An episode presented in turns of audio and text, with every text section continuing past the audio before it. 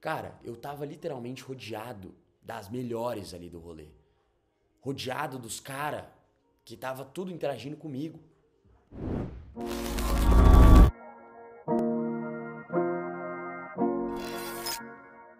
Eu lembro que eu ainda tinha uma parada muito interna minha, que eu tinha esse medo, né? Essa insegurança de estar no mesmo ambiente que pessoas com dinheiro, com grana e até mulher, patricinha, aquela mulher que ela é gata, ela tem grana e ela sabe disso.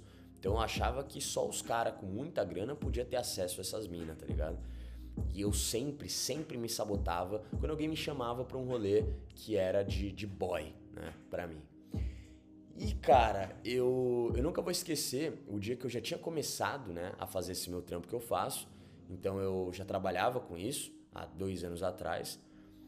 Mas eu não tinha grana, mas eu já fazia treinamento, já fazia bootcamp, né? Já fazia mentoria, então eu tinha minha graninha, né? Claro, eu ganhava minha graninha, era um salário bom para um jovem, né, da minha idade. E só que, cara, não se compara com o que eu sou hoje e nem a habilidade que eu tenho hoje. Mas mesmo assim, eu já fazia isso.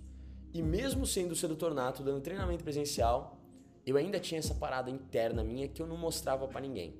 Eu não contava, eu lidava com ela sozinho, tá ligado? E eu fui fazer um treinamento. Eu fui fazer um bootcamp. E eu, eu lembro que no dia que eu fui fazer o bootcamp, eu falei, eu vou levar esses caras pra melhor balada, pra balada mais foda aqui de SP. Uma balada de rico mesmo, para enfrentar esse meu medo. Porque eu sempre, cara, lidei com a pressão. Eu sempre gostei de lidar com a pressão.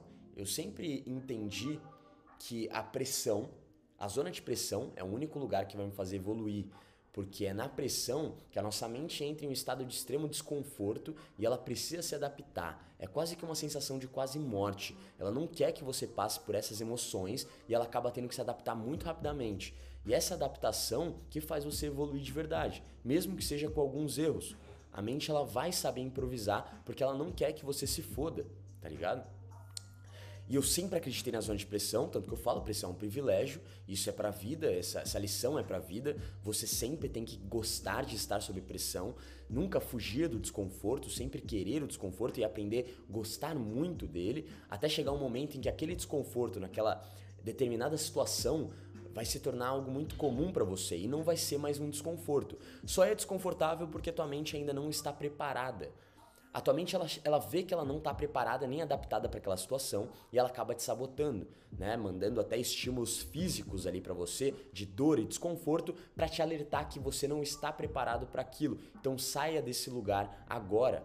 Você não é isso, você é menor que isso, você ainda não é bom. Então, obviamente, tem todas essas questões de mente, de nossa voz sabotadora e tudo mais, certo? Acho que os problemas do mundo teriam é, solução se a gente não tivesse essa mente que fala na nossa cabeça. E olha que interessante, antes de eu terminar a história aqui, olha que legal, é, eu tava ouvindo um podcast, né? E. E cara, eu vi uma história nesse podcast. O podcast era sobre realidade, percepção de realidade. Como você enxerga a tua realidade é diferente como eu enxergo. E tá tudo bem. Eu não posso falar que a tua realidade está errada. Nem você pode falar que a minha realidade tá errada, porque é a minha percepção, sabe? E, cara, eu, eu ouvi ontem esse podcast, né? Eu tava escutando ele e eu tava vendo que eles falaram que em uma pesquisa sobre voz, né? Todo mundo tem voz que fala na mente. A gente consegue agora. Se eu falo para você, imagine uma maçã, você consegue imaginar uma maçã, certo? Quando você tá na frente de uma pessoa, você consegue falar uma frase dentro da sua cabeça sem a pessoa ouvir? Eu aposto que consegue, certo? Mas e se eu te falar que tem pessoas que não conseguem falar essa frase? Tem pessoas que não conseguem conversar com ela mesma. Tem pessoas que não conseguem falar a frase na mente. Quando você lê um texto, o que, que você faz? Você lê. Ó, tô lendo aqui. Eu tô lendo. Mas eu não tô falando. Tem pessoas acho que é 5% da população, ou até 10%, se eu não me engano, não conseguem ter essa visão na mente. Não tem a voz sabotadora. Ou seja, ela não pensa consigo mesma. E, e nessa pesquisa com esse tipo de gente, foi comprovado que essas pessoas eram muito menos estressadas, muito mais é, tranquilas, muito viviam mais na paz, cara, tinham mais plenitude na vida. Por quê? Porque elas viviam no presente. O cara chegou para ela e perguntou assim: "E quando você pensa alguma coisa da pessoa, o que, que você faz?" Aí a moça que estava sendo entrevistada falou: "Eu falo para ela." E quando você tá sozinha, você tá lavando uma louça, por exemplo, o que que você pensa? Ela: "Eu penso que eu tô lavando a louça." Eu, eu só lavo a louça. Eu não penso em nada. Caralho, aí foi a hora que eu falei, caralho. Você percebe que a maioria dos problemas que a gente tem é essa nossa capacidade de viver muito na nossa mente e conseguir transitar entre passado, presente e futuro. Depressão, preocupação com o passado, traumas do passado, ansiedade, preocupações com pensamentos do futuro que ainda não existem e o presente, que é o essencial, a gente esquece. Isso acaba tornando a nossa vida muito infeliz, cara. Muito infeliz. Porque a gente está sempre preocupado com o que vai acontecer amanhã, está sempre preocupado com o que aconteceu ontem, está sempre preocupado com o que aquela outra pessoa está pensando da gente, está sempre preocupado do que o fulano pode falar mal pelas costas da gente o caralho. Isso é muito louco, cara. Muito doido. É... E continuando a história, eu fui para esse bootcamp. Eu tava indo pro bootcamp. Eu falei, eu vou levar esses caras pro melhor rolê que, que existe em São Paulo, mais top, o mais rico, porque eu quero desafiar esse meu medo, porque eu acredito na zona de pressão. Beleza. Cheguei lá e falei, mano, hoje eu vou mostrar tudo que eu sei, tudo que eu tenho, daqui dentro. Cheguei, mano, fui do caralho. Já fui conversando com o Uber, botei um sonzão, botei um funk. Cheguei lá, falei com segurança. E aí, mano, beleza? Como você tá? Não sei o que, como que tá aí? Vi um parceiro na fila, já chamei. E aí, mano, suave, pá. Cumprimentei e abordei o, os caras da frente, abordei o grupo das minas de trás. Eu falei, caralho, que foda. Já fiz amizade com todo mundo da fila, com segurança e com geral. Agora eu vou entrar nessa balada e vou arregaçar. Entrei, mano. Quando eu pisei no rolê, falei, esse rolê vai ser foda. Cara, fui abrindo todos os grupos. Todos os grupos. Além de abrir os grupos, eu juntei os grupos.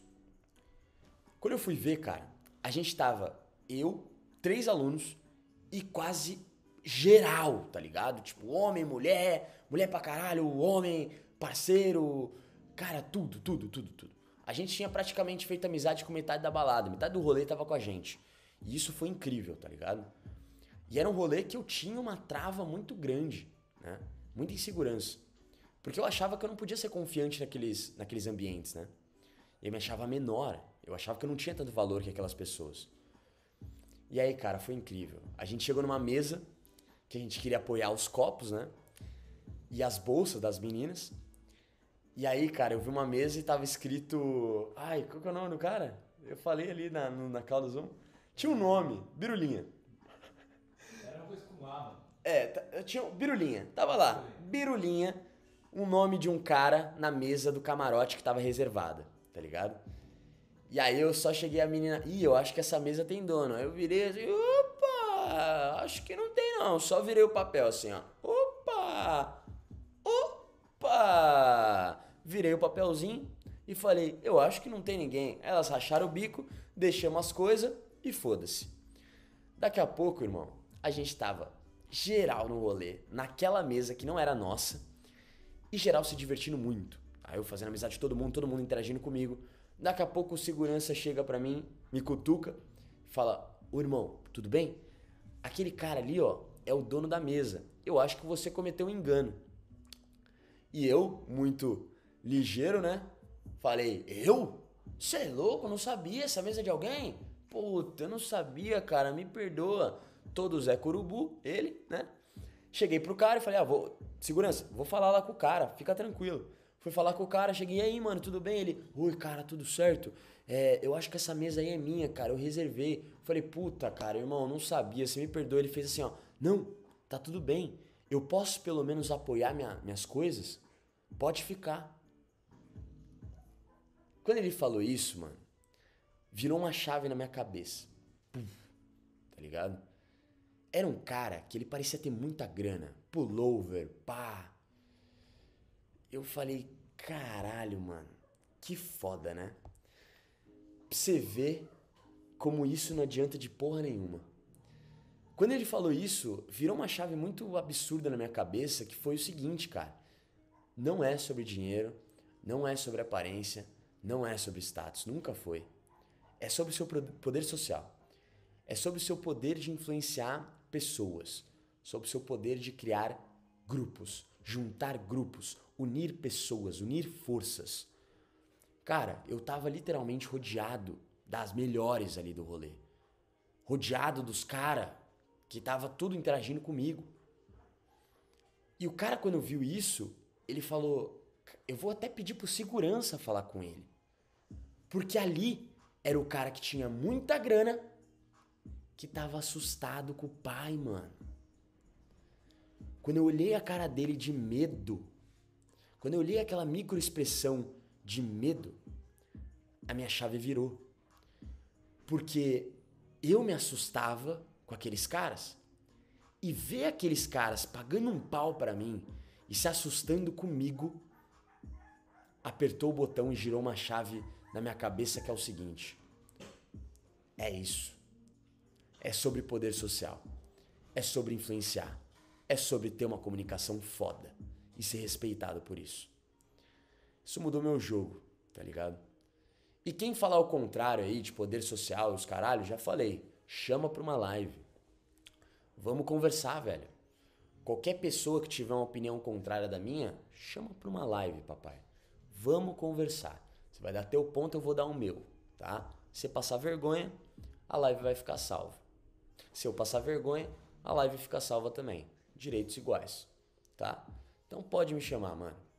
Eu confirmo para vocês. Por tudo que eu vivi, por tudo que eu vivo hoje, poder social é o maior poder que tem. E como que você descobriu isso, Fê?